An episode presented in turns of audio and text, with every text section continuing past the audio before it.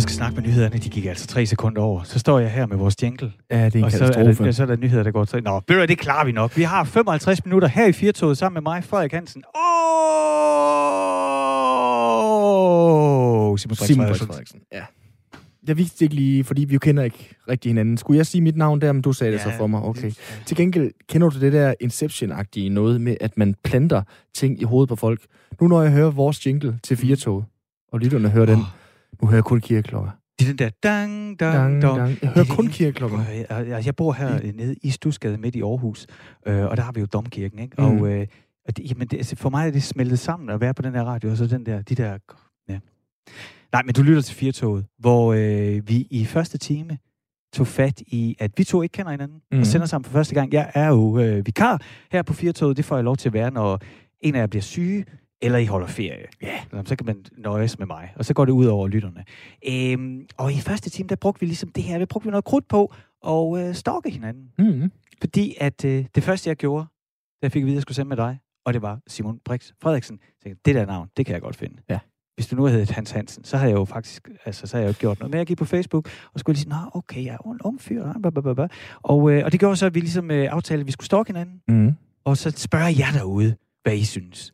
Og det var i, altså, der, der var nogen, der ringede ind. Jeg havde jo lidt håbet på, at der ville være seerstorm, seerstorm, lytterstorm. jeg havde også lavet meget tv. Øh, øh, men der var lytterstorm og masser af sms'er, og folk der skrev, ah, nej, det kan man ikke gøre, og det er for meget. Men, men vi må bare konkludere, øh, på baggrund af øh, anekdotisk empiri, at, øh, at den generelle holdning, den er altså, det er okay. Ja. Hvis man har lagt informationerne derud, Mhm. så er det til rådighed, og så er det tilgængelige, og så må man jo bare øh, snuse i hinandens digitale liv, alt det, man har lyst til. Altså, vi havde en med, som sagde, at det nok også er en generationsting. Ja, men Og, så var øh, Niels med på 70, Ja. og han sagde, "Men prøv at, høre, hvis du selv har lagt det ud, hvis du satte stærekasse op, så skal du ikke være overrasket over, at der kommer stære. Som psykologen i uh, Horsen sagde. Præcis. Det er, det er vise ord. Ja, det er det faktisk. Den har jeg også samlet op. Jeg har lært meget i den første time sammen med dig, Og vi Frederik. skal være sammen en hel uge. Ja. Så det går også ud over dig, der sidder og lytter derude. Det er altså en hel uge øh, i eftermiddag med selskab med os. Men jeg vil sige, tiden går jo altid, øh, det er jo meget sjovere, når man blander Ja. sig. Og det er det, der er så fint. Altså i de her coronatider, hvor Hold op, der er mange programmer, der bliver forproduceret, vi kan ikke have nogen gæster ind i studiet, mm. der er alle Mhm. de her restriktioner, ikke? men i det mindste, så her på Radio 4, fra 3 til 5 hver eftermiddag, der sender vi live. Ja. Og det betyder jo, at man kan ringe ind, og man kan skrive ind. Og vi beder jo om din holdning til, hvad synes du, er det okay at snage i hinandens digitale liv? Det er det, vi spørger om i dag, ikke? Og der kan man jo sende en sms på 1424 1424. Husk at begynde sms'en med R4 mellemrum, og så skriv, eller ring på 72 30 44 44, altså 72 30 44 44, så kommer du ind til vores fremragende producer Katrine, som tager imod dig og sender dig videre ind i studiet. Og så kan det være, at jeg kager rundt i teknikken. Men det, jeg virkelig prøver på at sige, Simon, det er, at vi spørger jo lytterne, hvad synes I? Er det Mhm. okay at snage andres digitale liv? Men man kan jo skrive ind med alt muligt. Ja. Man kan jo også bare skrive, øh, hvorfor skal det hele være så jysk, når I taler? De, fordi vi, Vi får fakt- Horsens og Aalborg. Ja, lige præcis. Vi har faktisk fået ros for, øh, og nu siger vi, Okay. vores aalborgensiske dialekt. Ah, ja, okay. Tak for hjælp med udtalet af bynavne på vores kære by. Du har også fået fanpost. Man får jo lyst til at skære tænder, når det bliver udtalt forkert. Mange tak fra Steffen fra Brastrup.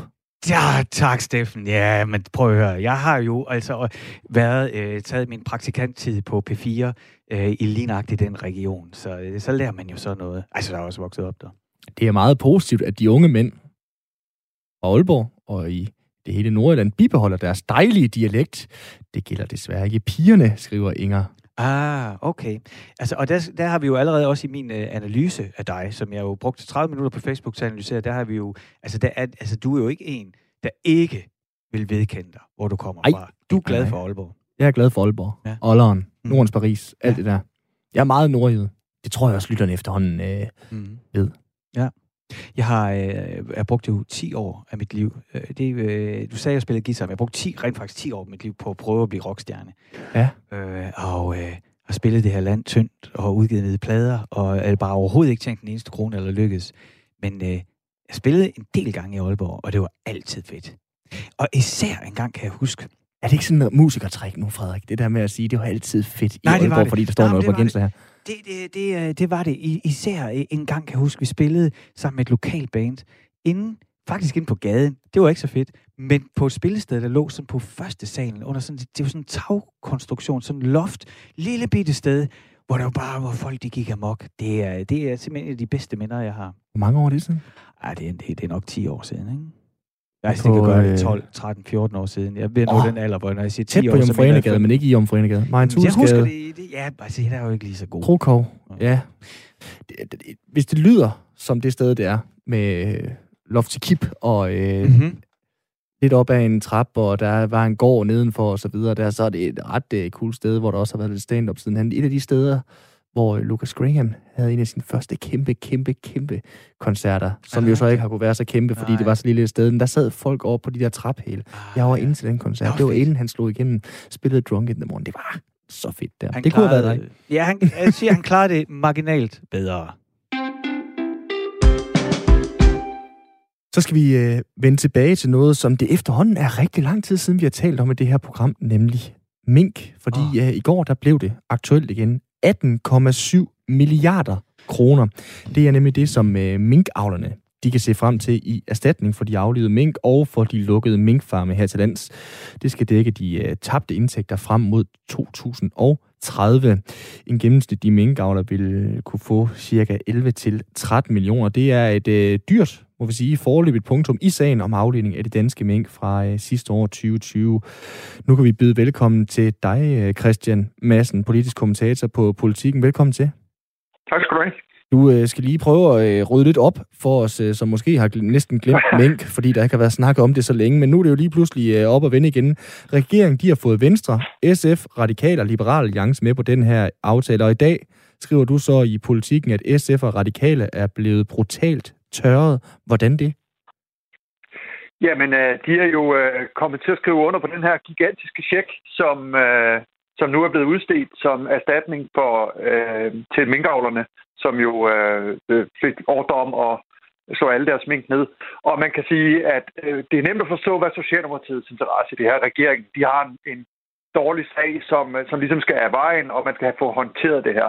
Man kan også godt se, hvor Venstre er henne. Ikke? De er traditionelt landbrugets parti har sørget for at vride øh, en masse penge ud af staten til at sikre øh, de her minkavlere nogle rigtig gode forhold. Men hvordan SF og det radikale venstre øh, med deres sådan mere vælgerprofil i hovedstaden, i Aarhus, i storbyerne, øh, de kommer på den her idé. Det er meget svært at se, øh, hvad, der, hvad de politisk har fået ud af det. De har øh, været med til at sætte redningsbåd ud for, for regeringen her, som jeg tror, de kommer til at høre rigtig meget for. De kommer til at høre rigtig mange gange på, jamen altså undskyld, I har lige brugt 19 milliarder på at give det til øh, det her øh, halvfalit ramte øh, minkerhverv. Øh, hvordan kan det så være, at der ikke er penge til klima eller til hjemmehjælper, eller hvad det er? Prøv lige at uddybe det. Ja, jeg skulle lige sige, det er et uh, taleradioprogram, trods alt det her, uh, Christian. Så nu får du alligevel lidt uh, mulighed for at uddybe lidt, fordi jeg kan alligevel ikke lade være med at tænke, du lever immer væk jo er at være kommentator og analysere på de her ting. Hvad har de siddet inde på kontorerne hos Radikaler og SF og er kommet frem til? For et eller andet må de da være kommet frem til, der kan give mening i forhold til det her. Jeg tænker to ting. Det første er øh, ansvarlighed, sådan i bredeste forstand. Altså, de vil gerne vise, specielt måske SF, at de er et ansvarligt parti. De har været med til at træffe beslutningen om at øh, aflive de her mink, eller slå de her mink ned. Så nu vil de også øh, sige, jamen så skal vi også være med til at betale regningen. Problemet er jo, at man måske ikke har været kritisk nok til at, i forhold til at sige, hvor stor skal den her regning egentlig være. Nu er det lidt uklart endnu, præcis øh, hvordan den her kompensation er skruet sammen. Det er frygteligt kompenseret med sådan noget med gennemsnitspriser for skin over de sidste 10 år. Det er ikke noget, jeg lige er ekspert i på, øh, på stående fod. Øhm, men øh, måske man også blevet lidt, øh, lidt talblind. Du ved, det er lidt ligesom, man bliver fartblind på motorvejen. Så når man er i gang med at bruge om det så er øh, 17 eller 19 milliarder, det sådan falder lidt, øh, falder lidt hen. Det virker som om, jeg tror ikke helt, man har set, hvordan reaktionen på det her ville blive, hvor mange, rigtig mange af deres vælgere siger, undskyld, 19 milliarder. Er I klar over, hvor mange restauratører, der har problemer under den her coronakrise? Hvor mange erhvervsdrivende, hvor mange små butiksejere, hvor mange kunstnere, hvor mange folk, der driver selvstændige virksomheder af den ene eller den anden art, der virkelig er gået på røven over det seneste år. Og nu skal vi så i fællesskab udskrive 19 milliarder til et ret lille erhverv, som, øh, som er blevet selvfølgelig utrolig hårdt ramt af, af krisen her. Ja, det er jo klart, det skal vi jo også stadigvæk lige, lige huske i den her sammenhæng, fordi det er jo et erhverv, der de facto så er blevet lukket ned sådan her. Det er selvfølgelig svært, Christian, med historieskrivning lige her nu. Hvor stor en, øh, en bummer kan det her blive? Altså, altså sådan en slags donge, der hænger ved i rigtig, rigtig lang tid, eller, eller hænger, hænger det her lidt ved, ved i kortere tid, tror du? Hvis det bliver helt så stort som dong, så er det jo i hvert fald en øh, katastrofe for, øh, øh, for, for, for folk. Jeg tror ikke, det bliver helt så øh, så slemt, fordi den ikke helt har helt samme ideologiske komponent, som, øh, som Dong havde. Det, der er problemet øh, for, for de her partier, er jo altså beløbets astronomiske størrelse. Altså, det er mere end den danske ulandsbistand, vi taler om her. Det er, det er sådan noget, der kan ses på statsbudgettet øh, øh, rigtig mange år frem. Ikke? Så øhm, altså, øh, det, bliver, det har ikke samme ideologiske snit, men det er fordi, det er det her voldsomme tal. Så det kommer til at forfølge dem længe, øh, men jeg, jeg håber ikke for deres skyld, at det bliver, bliver samme omfang som dog.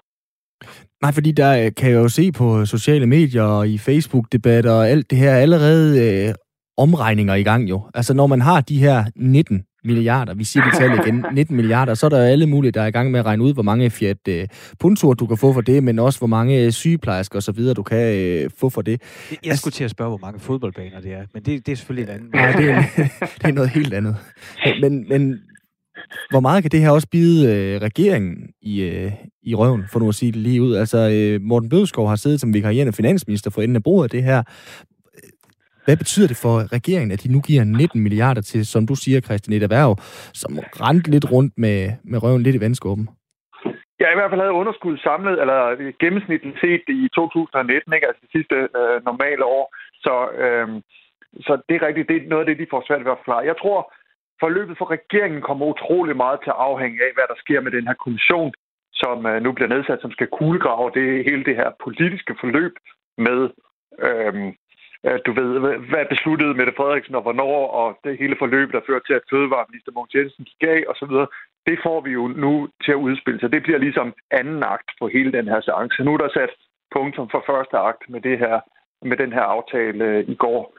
Øh, så rigtig meget kommer til at, afhænge af, hvordan, øh, hvordan det udspiller sig. Finder man et eller andet, der viser, at Mette Frederiksen har et forklaringsproblem, eller er det, som regeringen selv siger, at jamen, tingene var godt nok noget noget råd, men, øh, men der er altså ikke noget juridisk at komme efter i, i forhold til dem.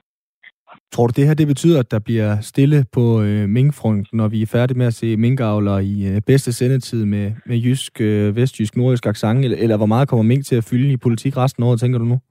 Uh, mink kommer til at fylde uh, rigtig meget, vil jeg sige, men det bliver jo med en anden for, uh, et andet fortegn. Altså nu har vi jo set uh, her i de sidste måneder siden november uh, uh, altså står det jyske mænd, der græder på minkfarmene. Og nu bliver tårerne altså til guld, fordi i forhold til alle dem, der er blevet ramt, jeg vil ikke sige, at minkavlerne har været heldige, det har de selvfølgelig ikke. Men i forhold til alle mulige andre mennesker, der er blevet ramt under coronakrisen på den ene eller den anden måde, så er den kompensation, som bliver givet lige netop minkavlerne, øh, jo altså i en helt anden liga, end den, der møder restauratører eller serviceerhverv eller alt muligt andet. Valgte du ud der, øh, Christian, eller har vi der stadigvæk? Ja, ja kan nå, jeg, nej, jeg kan sagtens høre det. Jeg blev lige bange for, at du øh, faldt helt ud med den cliffhanger. Jeg har på. Ja. Så kan jeg underholde jer begge to øh, med noget. Jeg, det, jeg er jo verdensmester i anekdotisk øh, bevisførelse, og øh, min kæreste, hun er tysk øh, fra Bayern. Og der er hele min øh, svigerfamilie også nede. Øh, og og øh, altså noget af det, sådan, sådan fra min... Altså, de var jo... Altså, de var jo det er jo gået internationalt det her med, at vi havde så mange mink, og at de blev slået ihjel. Var det 15 millioner, eller hvor mange mink, der blev slået ihjel? Ikke? Altså, det, det, det er jo sådan noget, de har i deres aftennyheder også at forholde sig til. Og det, som de havde sværest ved at forholde sig til, det var, Christian, at vi overhovedet havde mink her i landet. Ja, og det har måske også været noget af det, der gør, at, øh, at, at diskussionen rammer nu, ikke? Fordi der, der var vel sådan en gryende diskussion af, var det et fremtidserhverv, det her? Altså uden jeg skal begynde at lege modeekspert på nogen måde, så forstår jeg, at der er også lige så mange mennesker i Milano og Paris, og hvor det nu var, som var ved at sige, jamen altså, det kan godt være, at vi skal til at sy øh, med, med pels på den mm. måde mere. Øhm, og, og, og det virkede som om, at, at nogle af de her bedrifter, de hang, det, det kunne man jo se økonomisk. Nogle var, det er jo også noget af det, der er problemet. Nogle af de her steder er utrolig veldrevne forretninger, og andre mm. er det modsatte. Så når vi taler sådan nogle gennemsnitsbetragtninger med, at de nu får en øh, ja, 12-13 millioner, tror jeg det er, per farm, øh, så er der nogen, der, der får, får rigtig mange penge, og andre, der, der ikke får så mange. Ikke? Øh, så øh, lang historie kort, så er det jo rigtigt, at der var diskussioner, en gryende diskussion om at udfase det her erhverv. Det er ikke sikkert, at vi under nogen omstændigheder ville have haft minkdrift om 25 år, og det er jo også noget af det, der gør, at, øh, at regningen her ser ud til, at, øh, at den gør sådan lidt ekstra ondt, ikke? Mm, Men til gengæld mm. alle de, der, alle de der banker, der har penge i klemmen, og nu får dem, at de kan ånde lettet op, for de havde en meget, meget usikker investering på bogen, som, øh, som nu øh, ser ud til at blive øh, reddet tørskud i land. Ja, fordi er, er det politikken, der kommer til at fylde i det fra nu af, mens øh, de her øh, pelsdyrsavler, minkavler og så videre, der de måske lige kan tage den lidt med ro nu, fordi nu er øh, regningen landet øh, hos dem, skulle jeg sige. Det er så ikke regningen. Kompensationen er landet hos dem. Altså, jeg kan jo huske, hvordan de har stået i tv og har været på besøg hos Minkfarm, hvor de jo fortæller i træsko og Kansas Vest med, med fuldskæg og øh, kasketten trukket godt ned, hvor hårdt det har været, det her øh, forløb for dem. Er der ro på for dem nu? Ja, i et vist omfang, tror jeg. Altså det, man jo i hvert fald har styr på nu, det er, hvad selve dyrene, den kompensation, de skal have for den enkelte konkrete mink. Så kommer der så et, ligesom et nakspil, hvor det handler om, hvad, jamen, hvad skal man have for de bur og den lade, og hvad det nu er, som er blevet sat ud af kraft som produktionsmidler. Så der skal nok komme masser af problemer hen ad vejen. Så øh, jeg tror ikke, at vi har set det sidste, øh, den sidste utilfredse mink-avler endnu, eller for den sags skyld øh, det modsatte. Men øh, så det, den diskussion kommer bestemt til at køre videre, men det er klart, nu kigger vi jo meget på det politiske spor, dels om hele den her misære med, at, at, at der altså bliver lagt 19 milliarder på Jeg kan næsten ikke huske, hvornår jeg har set sådan et, et, øh, du ved, et forlig i den der liga, vel med. Øhm, og, øh, og så selvfølgelig øh, selve det juridiske placering med øh, kommissionen omkring Mette Frederiksens øh, rolle i det her, som kommer til at udspille sig her hen over ja, det næste års tid. Christian, altså selvom at, øh, at jeg skulle forholde mig til det her, og selvom vi taler om det, og du har sagt det et par gange nu, så altså 19 milliarder, 19.000 millioner, jeg kan slet ikke forstå tallet. Altså, jeg, jeg, jeg kan slet ikke begribe det tal. Jeg, jeg, jeg kan godt høre, at du siger, at det er stort, og det, og det er noget, man kan se, men, men er det, nu sagde du, det, det er mere, end hvad vi bruger på ulandshjælp. Kan du prøve at perspektivere øh, endnu mere på det, så jeg, så, så jeg forstår det her kæmpe beløb? Jamen, øh, jeg, ved, jeg, jeg kan måske sige, at øh, vi, øh, vi diskuterede jo meget Arne-pension og sådan noget ja. under, under valgkamp, og det, det ville jo række til seks års Arne-pension her. Øh, i, det er sådan cirka rundt regnet i ja, okay. den øh, udgiftsramme, der var. Ikke? Altså, det, det er jo selvfølgelig, det her fordelen, det er, det er jo ikke en løbende udgift. Det er ikke en, du har hvert eneste år. Nej. Forhåbentlig, nej, at vi skal give 19 milliarder til, til nogen, men det er jo alligevel sådan en ordentlig syngende bed.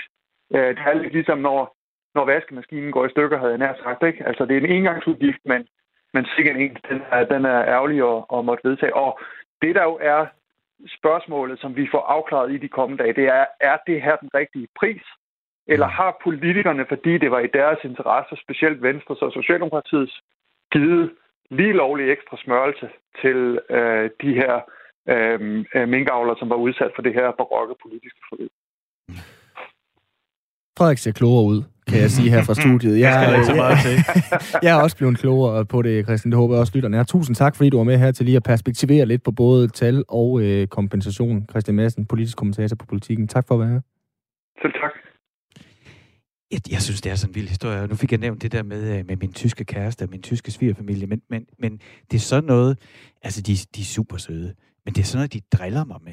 Ja. Altså, og det er ikke fordi, at de er på nogen måder øh, på den yderste venstrefløj eller noget som helst. Det er bare, jeg tror, øh, altså, de køber øh, grisesteg og alt muligt. Mm. Det er mm. slet ikke heldige på nogen måder. De, de, det er bare, Danmark er i deres øjne et land med høj teknologisk mm. fremskridt, og teknologisk integration, et forgangsland, mm. et lille land, hvor man kan se, nå okay, elektronisk betaling, nå okay, elektronisk øh, kommunikation. Altså jeg er jo kæmpe fan af nem idé. Mm. Det er jo helt vildt, hvad vi kan gøre. Når jeg er rigtig meget i Tyskland, ikke? Der, der, skal man stå i kø og trække et nummer og tale med mennesker, og ting, hvor jeg bare bum, bum, bum, så har jeg en parkeringslicens til at holde i. i altså, det hele, det, altså, jeg er stor fan af alle de her øh, systemer, vi har. Ikke? Så det, det, det, det er jo det, de kan. I lang tid har jeg sådan høstet billige Danmarks point på, at øh, ja, teknologisk fremskridt skridt, og øh, du ved, kvalitet og design og innovation, ikke? Og da, da så, de, altså, de, de, de troede simpelthen ikke på, at der var 14-15 millioner mink i det her land. Altså, de, de, de, de, de, de stiller mig sådan nogle altså, spørgsmål. Altså, igen lige for at øh, perspektivere lidt, der, nu er jeg jo nordjyde. Aalborg Lufthavn, når du flyver ind over Aalborg Lufthavn, så er der en lille halvø, der hedder Gøl. Aha. Det er jo ski ø, men det er udtalt Gøl. Der er kun minkfarm. Altså, det er Jomfru Anegade på okay. Hårvej. Right. 18 minkfarm er der der. Altså, ja. det er hele byen. Hvis ikke du har arbejdet på en minkfarm, så har du haft et sommerferiejob, eller også har din ja. onkel en minkfarm, eller også det er hele sådan samfund, der er bygget op der. Det er kæmpe øjenåbner for mig, at vi har det her erhverv her. Og de siger selv, at de bliver tjekket alle steder minkeværet for, øh, hvordan de håndterer de her dyr. Så måske, uagtet hvad man mener om at have en minkfrakke eller ej, så er det måske været godt nok, at det har været i Danmark, at vi har gjort det til sådan et stort øh, erhverv. Ja. Det, det er i hvert fald, det, det var i hvert fald noget, de havde svært ved. Og, og den der idé, man har om, hvem Danmark er, og hygge og alt det, og så samtidig også øh, rimelig brutalt. Ja. Når man, altså, du det ved, er det jo. Vækst et dyr for at rive pelsen af.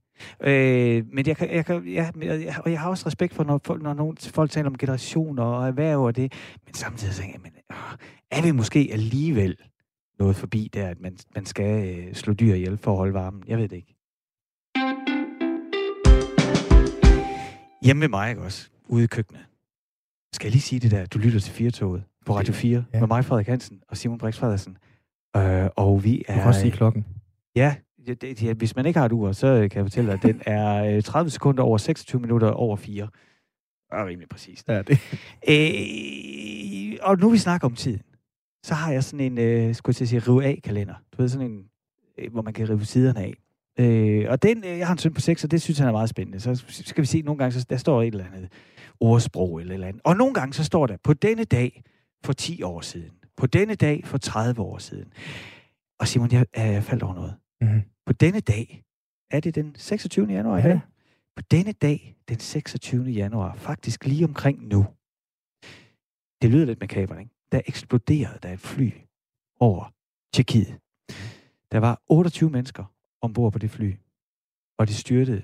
Altså, det, der var en bombe i flyet, og det blev revet midt over og styrtede for 10 km højde. Øh, og så tænker man selvfølgelig, jamen, alle døde, men der var rent faktisk en, der overlevede. Nu skal jeg lige kigge i mine noter, fordi jeg, at øh, mine øh, serbiske navne, de forsvinder hurtigt. Vesna Vulovic. Vulovic. Vesna Vulovic. Hun var stewardesse på det her fly. Og hun overlevede et fald for 10 km højde. Hun er, altså, hun er så død nu, men hun døde for fire år siden, 64 år gammel. Okay. Og det her, det skete altså for 49 år siden. Ikke?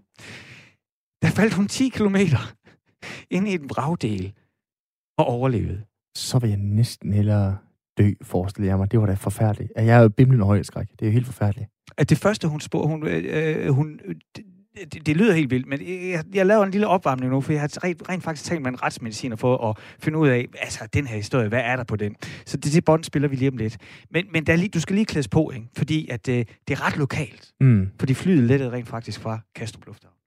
Okay. Altså Københavns Lufthavn ja. er det i dag, ikke? Man ligger i Kastrup. Der, der lettede flyet fra halv tre om eftermiddagen for to timer siden og 49 år siden. Øh, der lettede det.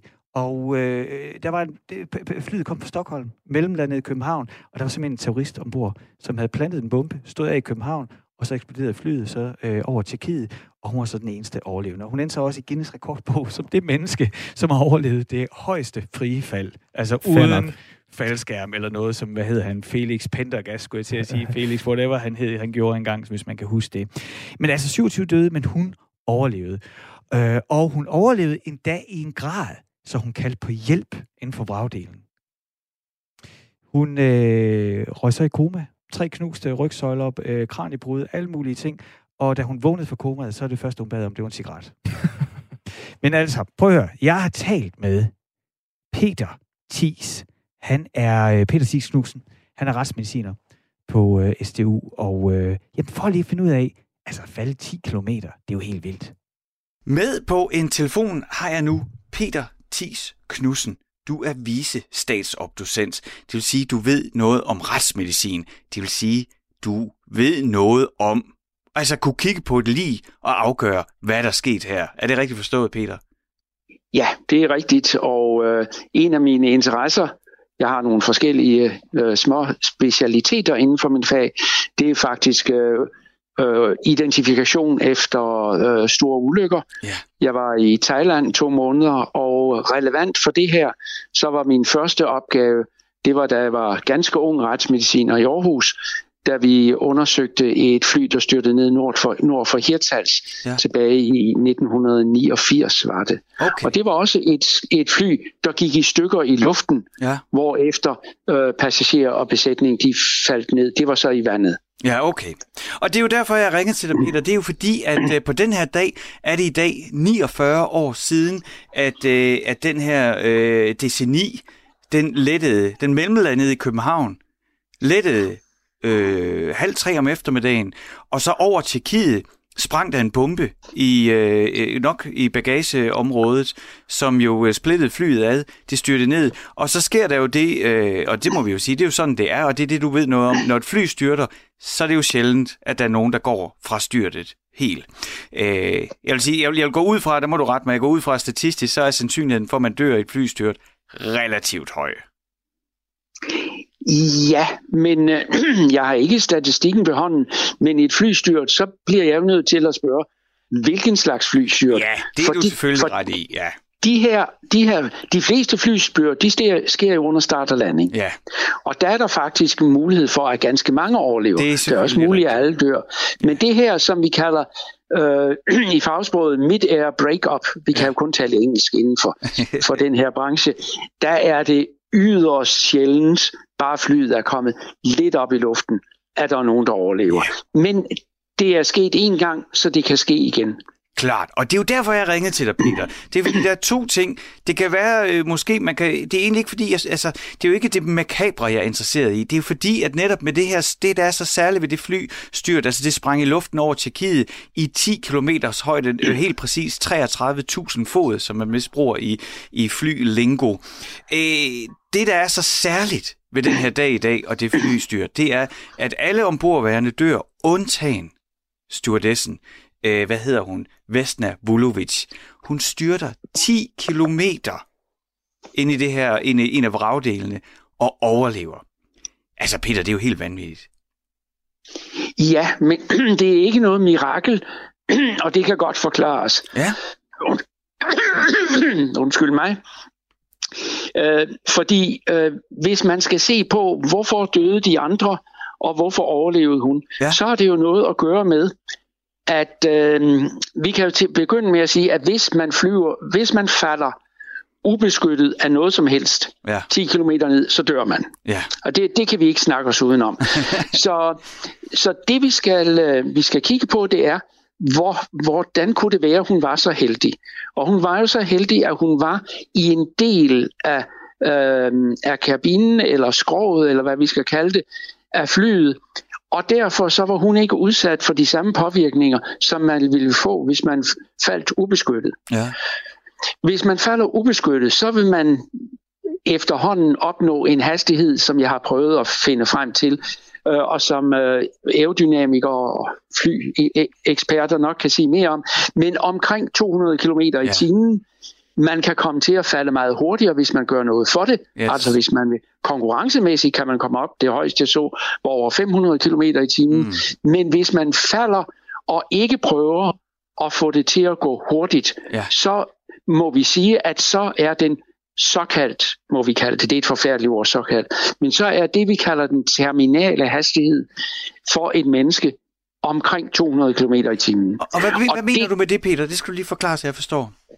Ja, når man kommer op på en bestemt hastighed, Ja, og hastigheden bestemmes jo af vægt ja, og, og areal, altså luftmodstanden, Ja. og hvor højt det er oppe. Jo højere op, jo tyndere luft, og derfor falder man hurtigere deroppe. yes. Men det er det, der bestemmer, og på et eller andet tidspunkt, så falder man så hurtigt, som man kan, sådan som man nu er. Ja, Og, øh, altså vægt og øh, areal. yes. Og det vil altså sige, og det er omkring 200 km i timen. Ja. Men det kan man vel Hvis godt man- overleve og falde 200? Det altså, kan man, ikke, det kan man ikke overleve. Det kan man du ikke- kan ikke overleve at falde med 200 km i timen mod jorden. Bum. Nej, nej, det, Det er jeg med på. Det er, Det jeg jo- tænker, det der med, at man bevæger sig med 200 km i timen, det er der jo sådan set ikke noget fysiologisk farligt i. Nej, nej. Før flyveren den gik i stykker, bevægede de sig med 800 km i timen. Lige præcis. Så det er jo ikke, selvom jeg har optrådt i, og gerne gør det for Rådet for Sikker Trafik, og for folk til at lade være med at køre for hurtigt, så er det jo ikke farten, der dræber. Nej. Det, der dræber, det er, når farten pludselig omsættes fra x kilometer i timen til ingenting. Ja. Og hvis vi har en hastighed på 200 km i timen mod jorden eller en betonvæg, for der er folk, der er så vanvittigt kører i bil i 200 km i timen, med 200 km i timen, ja. så dør man. Ja. Og sådan er det bare. Så hvad var det så for nogle ting, der gjorde, at hun overlevede? det var, at den hastighed, hun havde, da hun inde i øh, kabinen ramte jorden, den var blevet nedsat af forskellige grunde. Okay. Den første, det var, at hun var inde i kabinen. Det vil sige, at hendes kan vi sige, kunstige areal var meget, meget større. Mm. Det vil sige, vindmodstanden var meget større, og det var et stort, et, et, jeg ved ikke, hvor stort det var, men det var i hvert fald relativt let i forhold til en, per, en person, som bare sig selv. Ja. Så det vil sige, at hastigheden har formodentlig været betydeligt mindre end de 200 km i timen. Ja. Det er det er der så øh, fagfolk, der har forstand på det, som man må spørge om, men det er min teori. Så, men bare det var, hvis det var 100 km i timen, så ville hun stadigvæk have været død, mm-hmm. hvis hun ikke sad Men så kan, har jeg så læst mig til, og det er muligt, du ved endnu mere om det, at de vragstykker, de ramte en skov og en skråning. Ja. Og det vil sige, at selvom hun startede og måske kom op på omkring 200 km i timen, mm-hmm. lige i begyndelsen, så er fa- hastigheden den er faldet, og da hun så endelig rammer jorden, så rammer hun først træer. Det vil sige, vragstykket, som hun sidder i, ja dets hastighed er blevet endnu lavere, ja. så da den endelig kommer til at hvile mod jorden, der er det ikke et sammenstød fra 5, 200 km i timen til 0, Nej. men måske fra 50, 30, 40 km, noget i den stil. Ja, okay. Og det, er, det kan man overleve hvis man er heldig. Ja. Hun har jo ikke haft sikkerhedssel på, naturligvis, fordi hun gik jo åbenbart rundt. Altså, det var, da eksplosionen skete, var der ingen grund til, at stewardesserne skulle have sikkerhedssel i, i sikkerhedssele. Så hun har pådraget sig, og det fremgår af det, vi kan læse om ja. hendes skader, de skader, man får ved denne pludselige opbremsning. For naturligvis sker der noget. Hun har fået brækket arme og ben og brystkasse, eller hun har fået en hjerneblødning også, dog ikke mere, end hun ikke var var bevidstløs, så hun kunne råbe om hjælp, da hun landede, står der i de kilder, jeg har set. Men hun har fået svære skader. Hun blev del står der, igen det er så, hvad jeg også har måttet læse mig til, delvis lammet, men var blevet efterhånden øh, ganske fint restitueret senere. Ja. Så det vi ser, det er skader svarende til en svær trafikulykke. Mm. Og øh, det kan man godt overleve. Og, men den eneste grund til, at hun overlevede, det er, hun har været inde i en kasse, der for det første har betydet en lavere hastighed gennem luften, ja. og to, den har beskyttet hende, da den ramte de træer, der bremsede ned. Fordi hun kunne også selv have ramt øh, træerne der. Det var hun død af. Ja, ja. Men takket være, at hun var beskyttet inde i kassen, så blev hun gradvist bremset ned til en hastighed, som hun kunne overleve. Jamen det forstår jeg, Peter. Og så tror jeg, der oven i det skal man lægge, at det her det er januar måned i Tjekkiet på en bakkeside. Så siger, der er jo også sne, som man også må gå ud fra, har været med til, når, når jorden ja. er ramt, har, har på en måde ja, fungeret som en lille madras der. Men så tænker jeg også, det gør jo også en forskel, at bakken er gået nedad. Så det er ikke sådan hårdt mod hårdt, det er ikke direkte kollision, men mere skulle man måske forestille sig som skihop. Der kan man også komme op på høj fart, men lander jo glidende ned ad bakken. Ja, det at det har været en skråning, hun landede på, det er også meget væsentligt i historien. Øh, sammen med træerne, som jo giver sig, og som ikke stopper fly, øh, fragdelen, men nedsætter dens hastighed. Og da så de ovenkøb har stået på en skråning, så er man ikke øh, 90 grader, men lad os sige 45 grader. Og det er også et moment, der gør, der kan forklare, hvordan man kan overleve det her. Ja. Nu, øh, nu er vi jo afhængige af at kunne læse artikler øh, på nettet, og det er, jo, det, er jo, altså det er jo snart 50 år siden det her det er sket, så, så det er jo selvfølgelig svært at vide præcis, hvad er rigtigt og hvad er op og ned.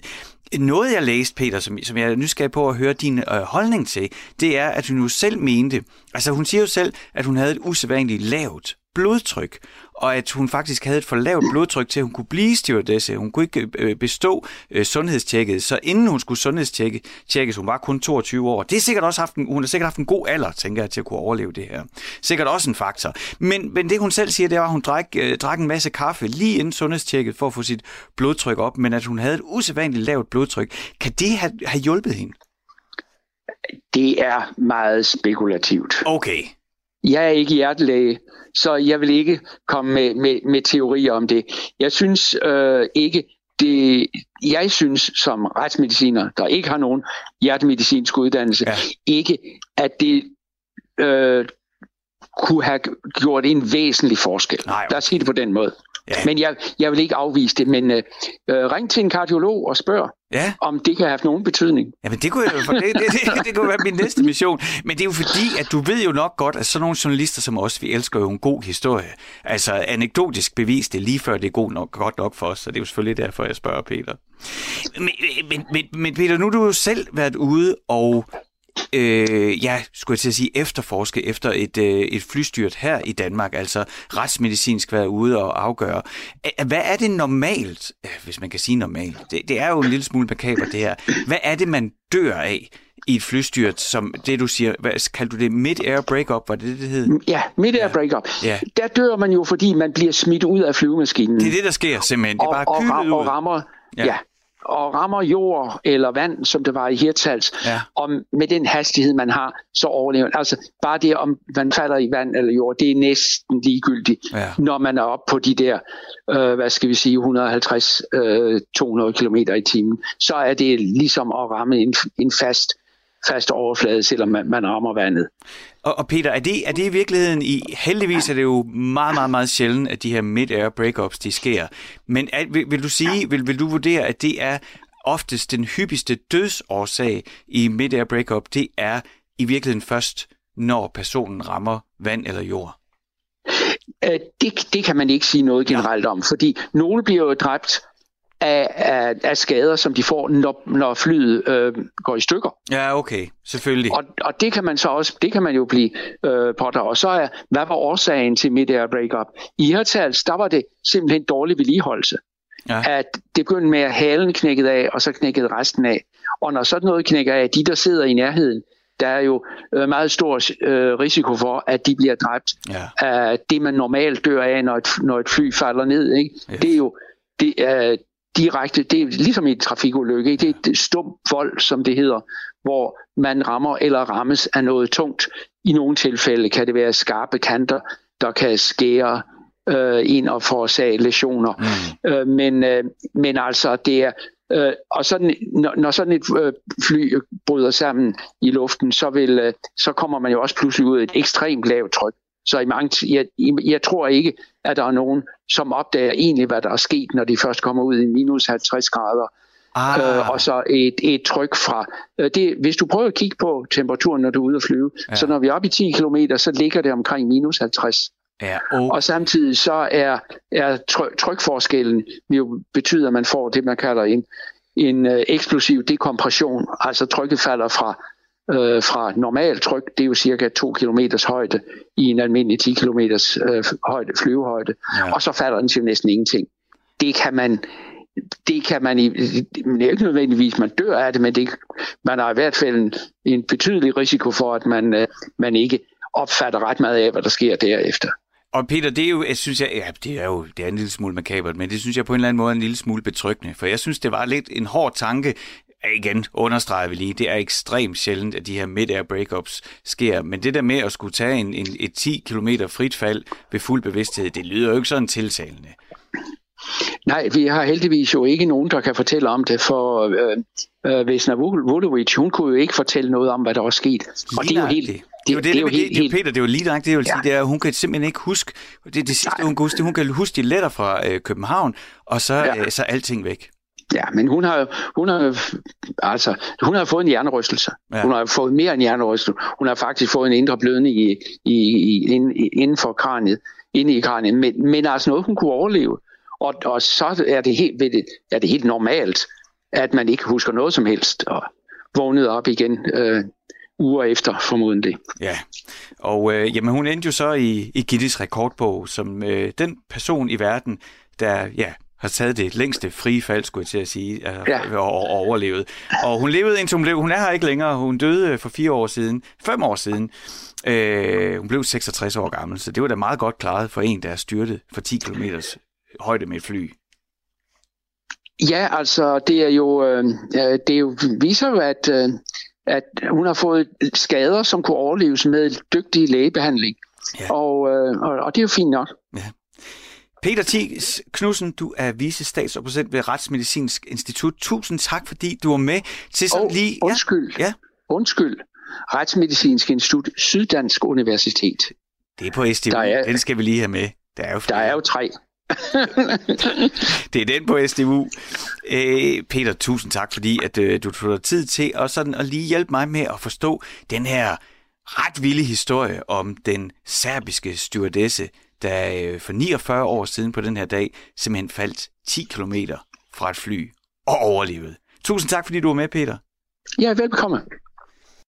Simon, hvordan har du med at flyve? Er du bange for at flyve? Var det bedre, efter du hørte det her? Nej, det var sat. Jeg har panisk angst for at flyve. Altså, jeg har ikke... Eller panisk angst, det lyder forkert. Jeg har jo egentlig ikke fly skræk som sådan der, men når vi øh, letter, og der er turbulens undervejs, så jeg får øh, sved i håndflader og sved under armene, og øh, tænker bare på, overlever jeg det her? Altså, jeg er virkelig bange for det. Jamen, øh, vi begyndte jo dagen i dag her. Du lytter til Firtoget med mig, Frederik Hansen og Simon Brix Frederiksen. Og vi, jeg begyndte jo min analyse at sige også, jeg tror, jeg nævnte på et tidspunkt, at øh, du vil godt, altså, at du vil jo gerne have et godt produkt, du mm. laver. Altså, du er målrettet. Og det er jo ofte også forbundet med en form for at have et behov for en eller anden form for kontrol, så man sikrer, at det bliver godt. Mm. Tænker du, det er kontroltabet ind i flyet? Klart. Altså, øh, den bedste forklaring, tror jeg, jeg kan give, det er i øh, Tivoli elsker jeg de forlystelser, der er i rutsjebaner, men hvor jeg kan stampe i jorden, altså hvor ja. jeg kan røre noget, men til gengæld frit fald for ja, ja. Jeg kan ikke fordrage dem, og det er sådan set ligegyldigt, om de er 12 meter op i luften, eller om de er 120 meter op i luften. Det er redsfuldt. Jeg skal ikke op i den. Men altså det, som vi lærte fra Peter Thies øh, her, det var jo, at øh, ja, det var den her lille historie øh, for 49 år siden. Mm-hmm. Altså øh, Øh, Vesna Vulovic, øh, stewardessen, som, som styrtede fra 10 km højde og overlevede. Det er sjældent, det sker. Det skete for hende, og der var en masse faktorer, der gjorde, at, øh, at hun klarede den. Men, men det, som jeg virkelig tog med for det der øh, interview, fordi altså, han siger jo, at man falder med maksimalt, hvis du bliver suget ud af det der øh, fly. Det er jo helt, det er jo helt gak, det vi taler om lige nu. Men det gør vi det alligevel. Altså, hvis man så, det frie fald der, ikke, det med 200 km i timen, det tager alligevel et stykke tid at falde 10 km. Det gør det. Altså, men, men det, som han ligesom får sagt, det er, at, øh, at, at gå fra 0 tryk til minus 50 grader, du er nok væk. Så du er ikke bevidst hele vejen ned. Ja. Og det har jeg det egentlig meget godt med. Ja, det, ja. det er jo på en eller anden måde betryggende. Hvad sker der nu, Simon? Hvad er oppe i tiden? Nu skal vi ud og handle. Ej, det kan jeg godt lide. Det, det kan du godt lide? Ja, fordi Nå. det eneste højdepunkt, der er, altså det, jeg går alene hjemme med mine børn, og enten så går jeg på arbejde, eller så går jeg ud og handler. Der er kun de to ting, og så hvad jeg ellers ser på min skærm. Det er fordi HK Handel, de er ude efter lige bedre muligheder for at håndhæve coronaretningslinjerne. Det er jeg fan af. Ja. Ifølge HK Handel, så er der generelt et problem, at øh, kunderne i de danske supermarkeder, de har svært ved at overholde retningslinjerne. Ja. Har du nemt eller svært ved at overholde retningslinjerne? Altså, jeg er god til det, og jeg er, øh, er en af dem, der kigger skævt til dem, der har svært ved det. Øh, jeg handler øh, ja, lige rundt om hjørnet, der ligger Føtex for mig, så det er der, jeg handler. Det er ikke reklame, det er bare det, jeg gør. Mm. Øh, og øh, jeg får øh, sgu, altså, det, det, det, det, jeg kan, altså, som jeg fik sagt, jeg kan godt lide at handle, fordi jeg har et formål, og jeg skal ja. ud i den her tid. Og så, du ved, det, det, jeg har simpelthen også taget 7, 7 eller 8 kilo på siden marts, ikke? Fordi det eneste, jeg kan gå op i, det er at lave mad. Ja. Altså, det, du ved, det er virkelig sådan, ej, så nu skal, vi, nu skal jeg lave mad.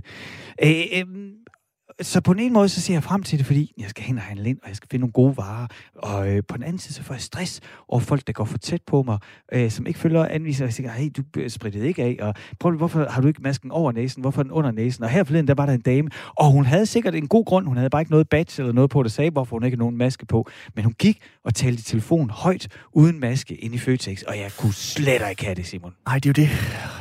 Sally Kalas, adfærdsforsker, velkommen til. Tusind tak. Hvorfor findes sådan nogle folk, skulle de til at spørge? Altså reglerne, de er jo ret klare og simple, og vi kan høre, at HK, de øh, synes, at flere kunder har svært ved at overholde de her retningslinjer. Hvorfor er det, vi ikke kan huske at spritte af og holde afstand, når vi handler? Jeg tror, det er simpelthen fordi, at vi, øh, altså, øh, der er flere ting egentlig på spil.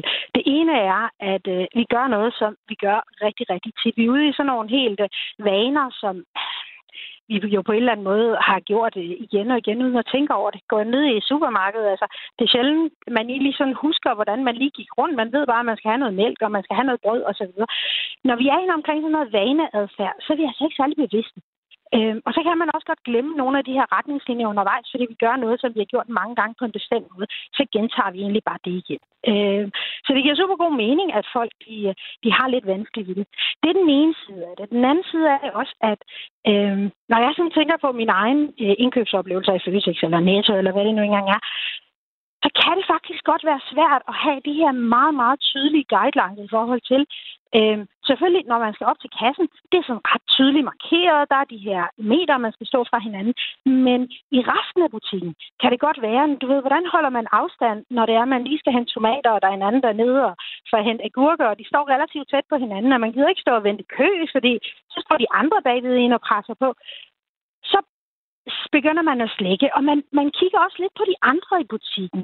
Hvis der er nogle andre, altså på den måde er vi også nogle sociale væsener. Hvis der er nogle andre, der ikke overholder afstand, så omtolker vores hjerne det til, så er det, nok, så er det nok okay, eller så er det nok ikke så farligt. Så vi følger egentlig bare lidt det, som majoriteten gør, i sådan en mangel på øh, meget tydelige regler for, hvad vi gør i resten af butikken, og ikke kun der, lige op til kassen, når vi skal betale. Ja, fordi hvad fylder egentlig mest op i vores nogle gange reptilhjerne? Er det den der flokmentalitet? Men der er jo også noget i os, der rigtig godt kan lide strukturer og regler, og der findes rigtig mange regelryttere, som kan lide at opfylde lige præcis øh, de der flueben, der kan sættes, når nu man følger linjerne i supermarkedet for eksempel. Hvad fylder egentlig mest? Jamen det, der fylder rigtig meget, det er faktisk det der flokadfærd. Det, den mm. fylder rigtig meget. Hvis man tænker over det, øh, hvis vi tænker over den sidste gang, det, det man nu engang kan huske fra sidste gang, man var i supermarkedet, der hvor der ikke er klare an, anmærkninger i forhold til, hvordan man står og hvordan man går, der har man lidt mere en tendens til at komme tæt på hinanden. Hvorimod, hvis man lægger mærke til det op ved kassen, er folk faktisk rigtig, rigtig gode til at holde en meget god afstand. Jeg kan huske, at over julen snakkede man om, at, at øh, du ved, køerne blev hurtige, altså du ved, gennem hele butikken, ikke? fordi at folk skulle holde de der to meter, og alle skulle ind og handle ind op til jul. Øh, og selvom at, at køen jo ikke tog så lang tid, så tog det 10 minutter, men det føles ret voldsomt, fordi folk var ret gode til at holde de der to meter. Vi ved, når vi står ved kassen, skal vi holde to meter. Den er ligesom indlejret, den er super simpel at eksekvere på. Resten kan faktisk godt være lidt svært.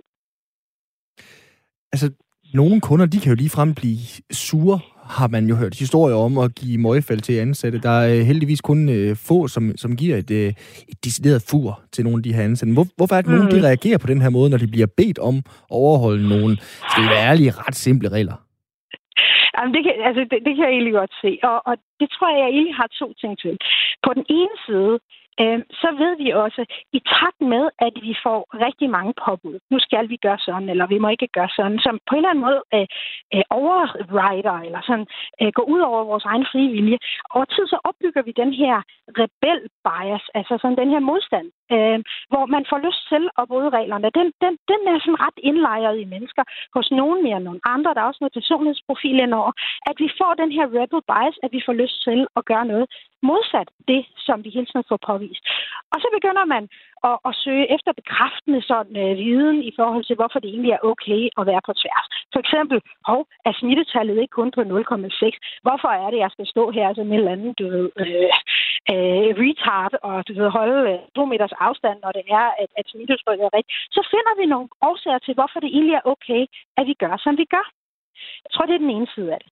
Den anden side af det er også, at jeg tror også, vi er i en tid, hvor vi også er ret sensitive, fordi at samfundet er alarmberedskab. Vi får, altså, man kan jo nærmest ikke åbne en avis, eller gå på en uh, netavis, eller gå på radioen uden at høre om seneste du ved, antal mennesker på hospitaler, og smittetryk og smittetal osv. Så, så det er rigtig meget alarmberedskab.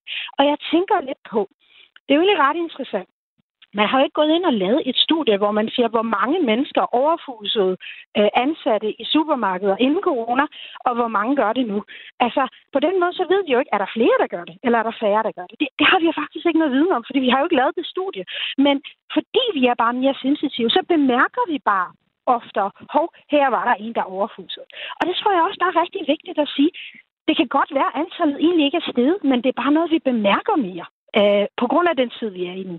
Og så bare lige øh, her til sidst, øh, Sally, altså, jeg kan jo øh, lige se for mig, hvordan der står en eller anden, der kunne ligne Frederik nede i Føtex, som øh, diskuterer med en af de ansatte i Føtex, og der bliver sagt øh, sådan noget med, jamen smittetallene, de er kun på sådan og sådan. Vi er jo alle sammen blevet sådan lidt corona-eksperter, fordi vi jo, som du også siger, er blevet bombarderet med det her. Så de er, vi har styr på smittetal. Altså, hvilken udfordring er det for de ansatte, når de skal i rette sætte kunderne, uden at de skal fremstå som corona-eksperter selv? Jamen, der er ikke noget øh, tvivl om, at, at det er en kæmpe stor udfordring for de ansatte, hvis det er, at der er nogen, der bevidst øh, går i gang med at, at bryde de retningslinjer, der er blevet sat. Fordi at det er jo ikke dem, der skal håndhæve loven. Og, og det ved vi alle sammen godt. På den måde har de jo ikke noget øh, autoritet eller magt til at gå ind og, øh, og, øh, og overholde de her. Så der er ikke særlig meget andet, man kan hvile sig op af, end at det ser myndighederne. Hvis der så ikke er noget tilsyn, eller at der er en eller anden form for, igen, de sociale væsener, hvis der ikke er en eller anden form for, forstå mig ret, udskamning, som vi også har set meget af, hvor man siger, gud, så var der endnu, var der din kollega, som også sagde, så, du ved, ikke, så ser man en kvinde, der går uden mundbind. Det kan godt være, at hun har en rigtig god grund, men man bliver provokeret. Øh, og der er så der nogen, der, der siger det. Hvis der ikke er en eller anden form for udskamning af de folk, folk har en tendens til at rette ind, hvis det er, at de bliver kritiseret. Øh, men alt andet lige er der ikke. Det eneste, vi har af, af redskaber og remedier lige nu øh, for, for ansatte, det er de anvisninger, der kommer fra myndighederne.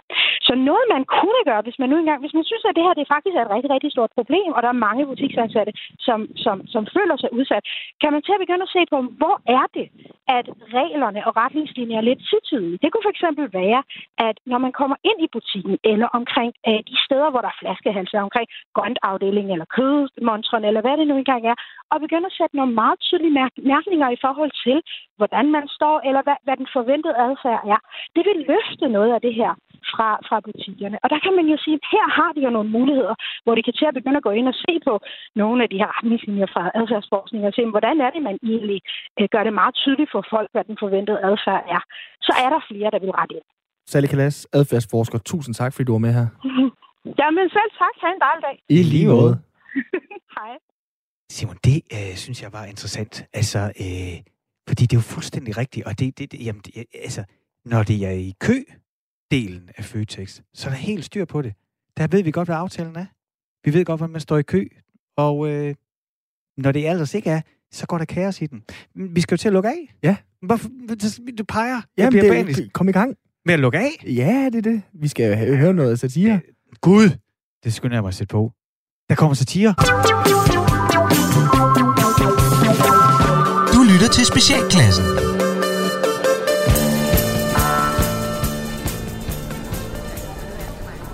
Så står jeg her på øh, Aarhus Hovedbanegård for at spørge tilfældige danskere, hvor han eller hun er på vej hen. Og øh, ja, nu kan jeg se, der kommer en lige der. Hej så, undskyld, øh, jeg kommer ind fra radioen, og jeg vil høre, øh, hvad hedder du, og hvor er du på vej hen? Øh, øh, Dags, øh, jeg, jeg hedder Werner Jacobsen, øh, og øh, jeg er fra Herlev, og ja. øh, jeg er på, eller ja, nu er jeg jo så i Aarhus, ja, så øh, det, det var, nu er jeg landet. Det er godt. Hvad, sige, hvad, hvad skal du her i Aarhus? Ja, til koncert, forhåbentlig. Nå, det er koncert, der kalder. gennemført, ikke? Så... Det bliver jo spændende at se, ja. om det, det gør. Hvem, hvem skal du til koncert med? Ja, det er Michael Falk, ikke? Så du er simpelthen taget hele vejen eller? over fra øh, Herlev til hertil? Ja, det, for, det, for det, det gør jeg gerne. Altså, de, de store byer, hvor, hvor, hvor togene de ligesom øh, lander, ikke? Der, øh, Odense, Aarhus, øh, Aalborg. Øh, ja, det, er også øh, det, det, det, det gør jeg altså gerne øh, til, til fordel for musikken, ikke? Så, ja, så skal øh, du bare ind og stå og knipse med til musikken? Nej, jeg har mere sådan i fagligt øje med, kan man sige, fordi øh, jeg anmelder meget øh, musik og har jeg altid gjort det, men primært her efter, at jeg er, er øh, gået på pension, så, så får den skulle lige en ekstra skalle, ikke? Så. Ej, hvor hvor sjovt. Så ja. du, du, du tager rundt og anmelder øh, øh, kunstnerne? Ja, eller, ja altså, øh, nu kan sige 2020 måske ikke lige var det bedste år at tage rundt og, og anmelde i, ikke? men øh, ellers øh, så har jeg det gjort det øh, stort set fuldtid øh, øh, i 3-4 år øh, for inden da, og så håber jeg, at 2021 ligesom øh, bringer nogle... Øh, nogle øh, gode koncertoplevelser med sig. Ikke? Jamen, det håber vi. Ja, ellers så falder hammeren. Jeg skriver, jeg skriver nemlig anmeldelserne og sender det direkte til, til, til kunstneren, så, Nå, så kunstnerne har en mulighed for at, at ligesom, øh, øh, rette ind og mærke, hvordan det var nede for salen. Ikke? Simpelthen ja. direkte til kunstneren. Ja, det må man sige. Der er smæk for skillingen og, og, og de, kontant afregning, kan man sige. Hvad så, når du er færdig med, med, med, med koncerten her i dag? Skal du så bare hjem igen? Eller? Øh, øh, ja, men først skal jeg lige gemme for politiet. Øh, fordi hvis Michael Falk han fortsætter ned af, af samme dårlige sti, så, øh, så har jeg tænkt mig at udføre et attentat på ham. Øh, jeg har en flitsbue her i, i rygsækken. Så... Ja. Jamen, øh, jamen øh,